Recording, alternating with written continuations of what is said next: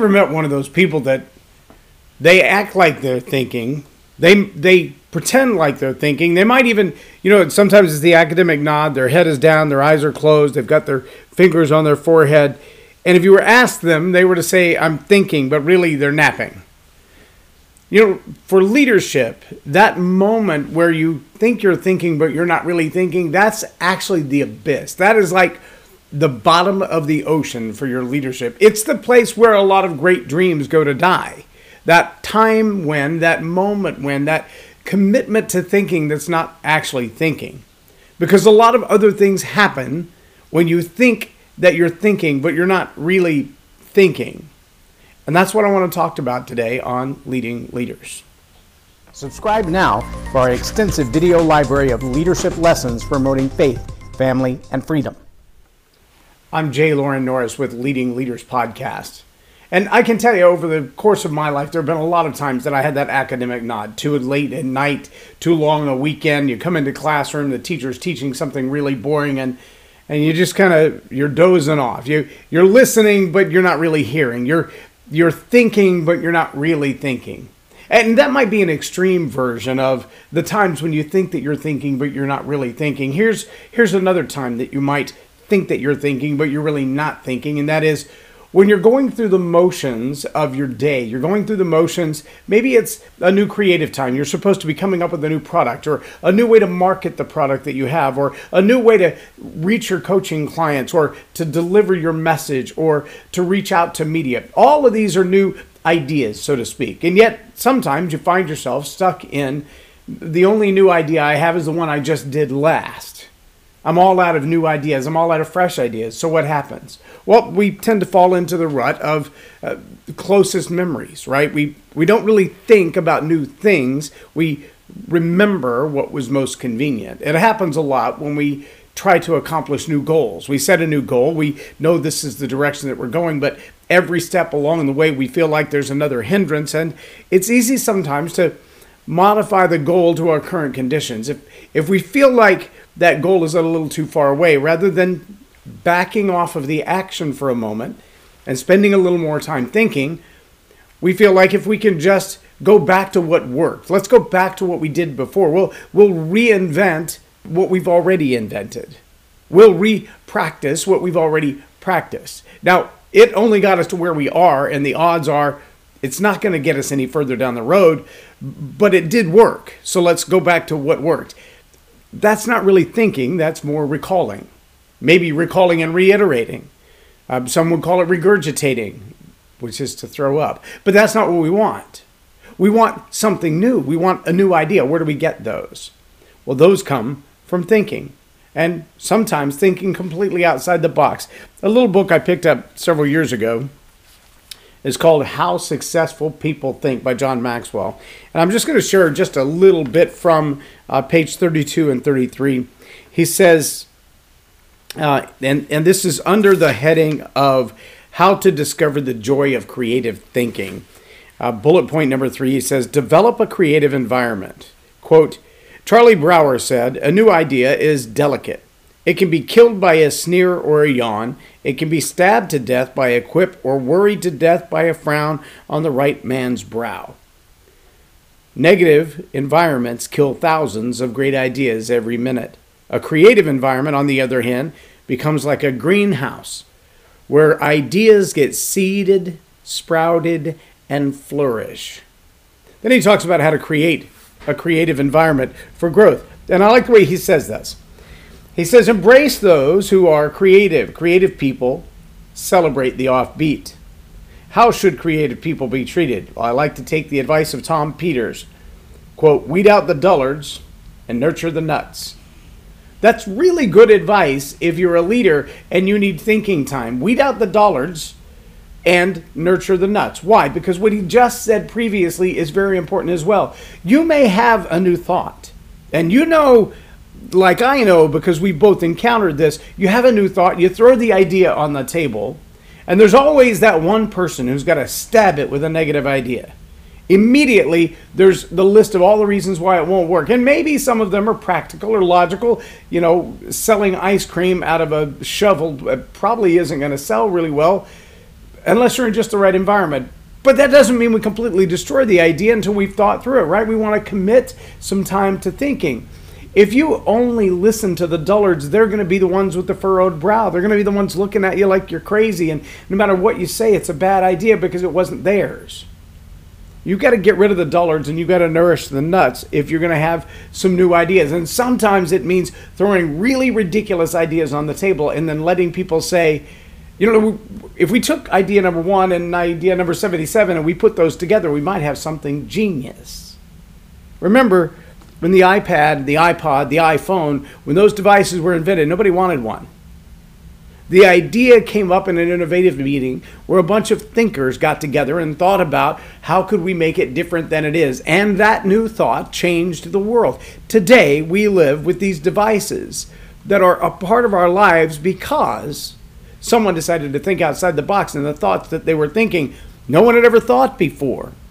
If everybody in your room is a dullard and they want to stab your idea, well, let's see, what does he say? It can be killed by a sneer or a yawn, stabbed to death by a quip, and worried to death by a frown on the right man's brow. You don't need that room full of people.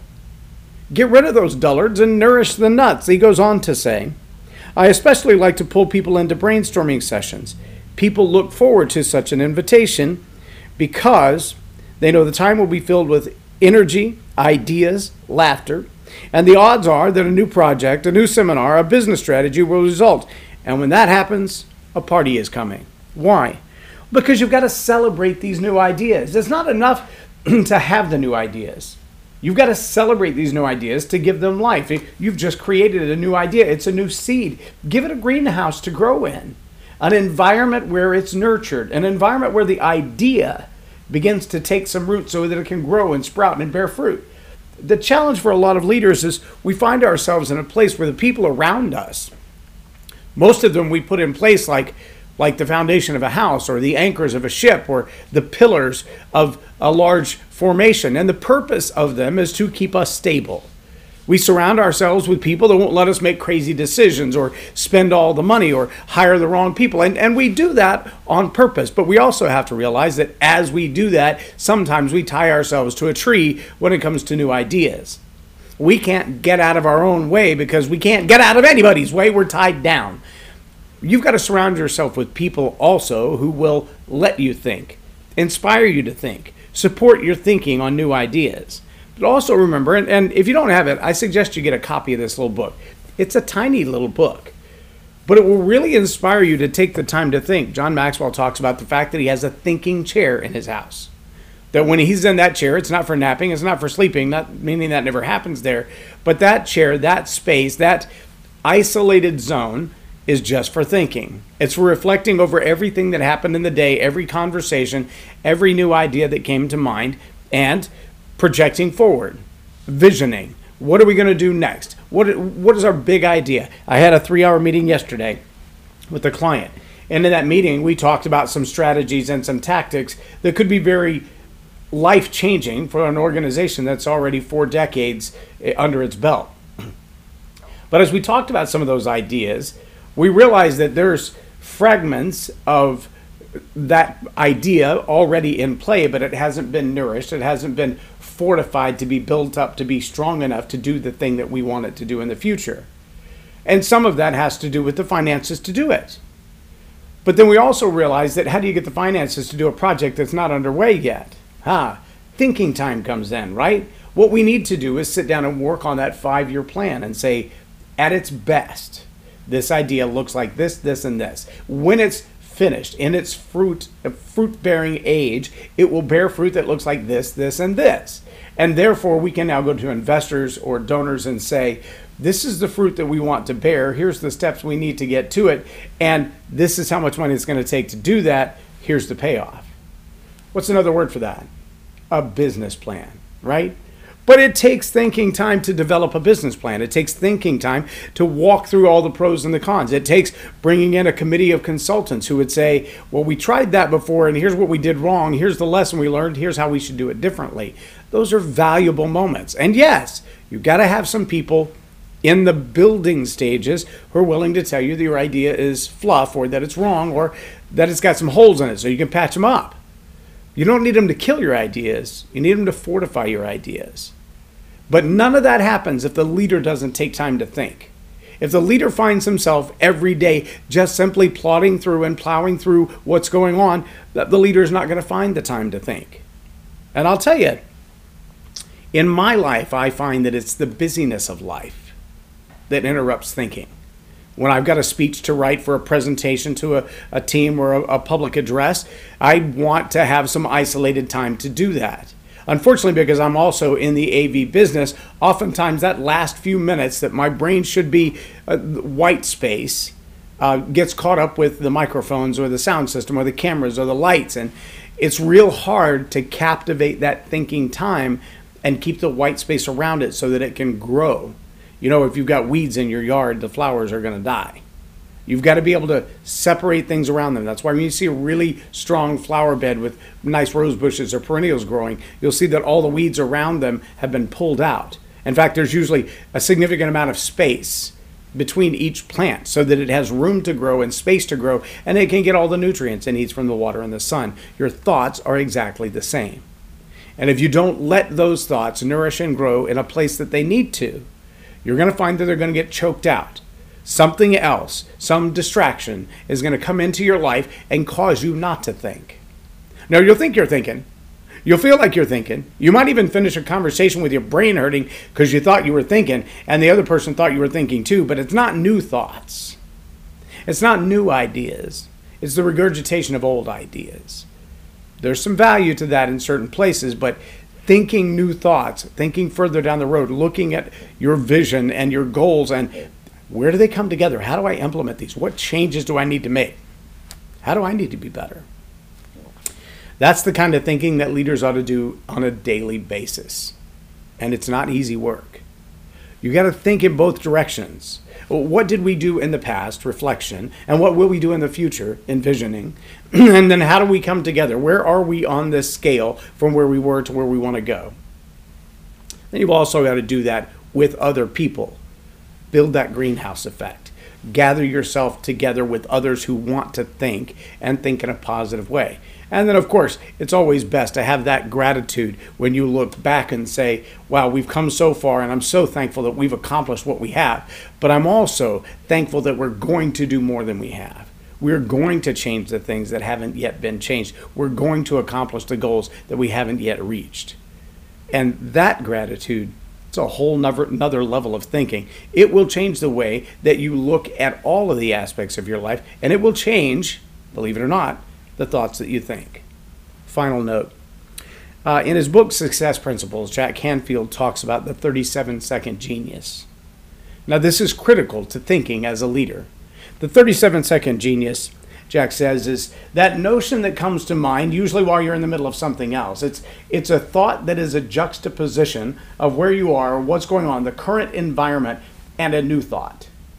Now the challenge is that 37 second genius is called that because that's about how long it takes for the brain to take this new idea, this new thought, and either cultivate it so that that seed gets planted deep in the ground and it can bear roots and, and start to grow, or to completely be lost. 37 seconds.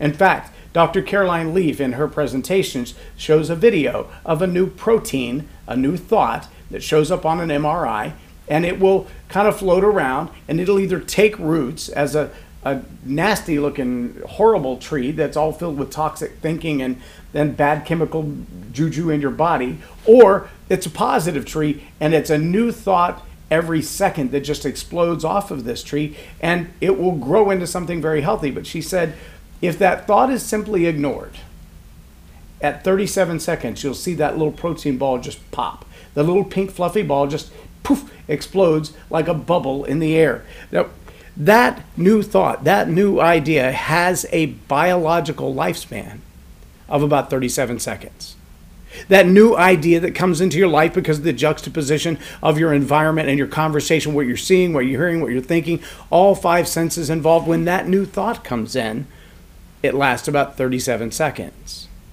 So the recommendation is when you have that new thought. Now, let me also tell you something about this thought. The likelihood that you'll be back at that juxtaposition of all five senses and everything around you, all that you're seeing and hearing, at another time in life is really slim. That juxtaposition for some people is a once in a lifetime moment.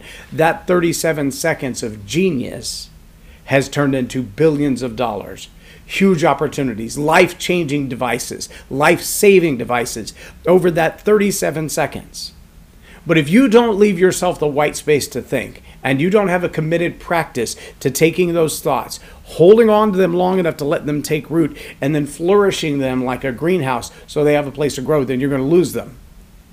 And the likelihood you'll ever, ever come back to them, very, very slim. If you find yourself regularly having thoughts like that, that's a good thing. But don't let them get away. I don't care if you have to grab your device and take notes with your thumbs or if you just have to open your voice recorder and say something to your device, or if you have a trusted friend that you can share these new ideas with and they don't think you're nuts and they don't steal them, then send a text message for heaven's sake. But somehow, somewhere in a journal, in a notebook, on the side of a, a Dixie cup, I don't care, write down that thought. Because in 37 seconds, it's going to go away. And if it never comes back again, you might give up a million dollars. Leaders find themselves in an abyss of new strategies, new ideas, and a surviving business. They find themselves at the bottom of the ocean looking up when they don't take time to think. Take time to think. Take time to think in an isolated environment. Take time to share those ideas in a controlled environment of creative people who are not the dullards, but maybe they're the nuts. And let your ideas flourish. Something new is going to be born from it. But no time to think, that's going to put you in the abyss of leadership you'll be lost to the bottom of the ocean like the Titanic and many other ships in the Bermuda Triangle. Take time to think. I'm J Loren Norris with Leading Leaders Podcast for Tell It Like It Is TV. Have a blessed day.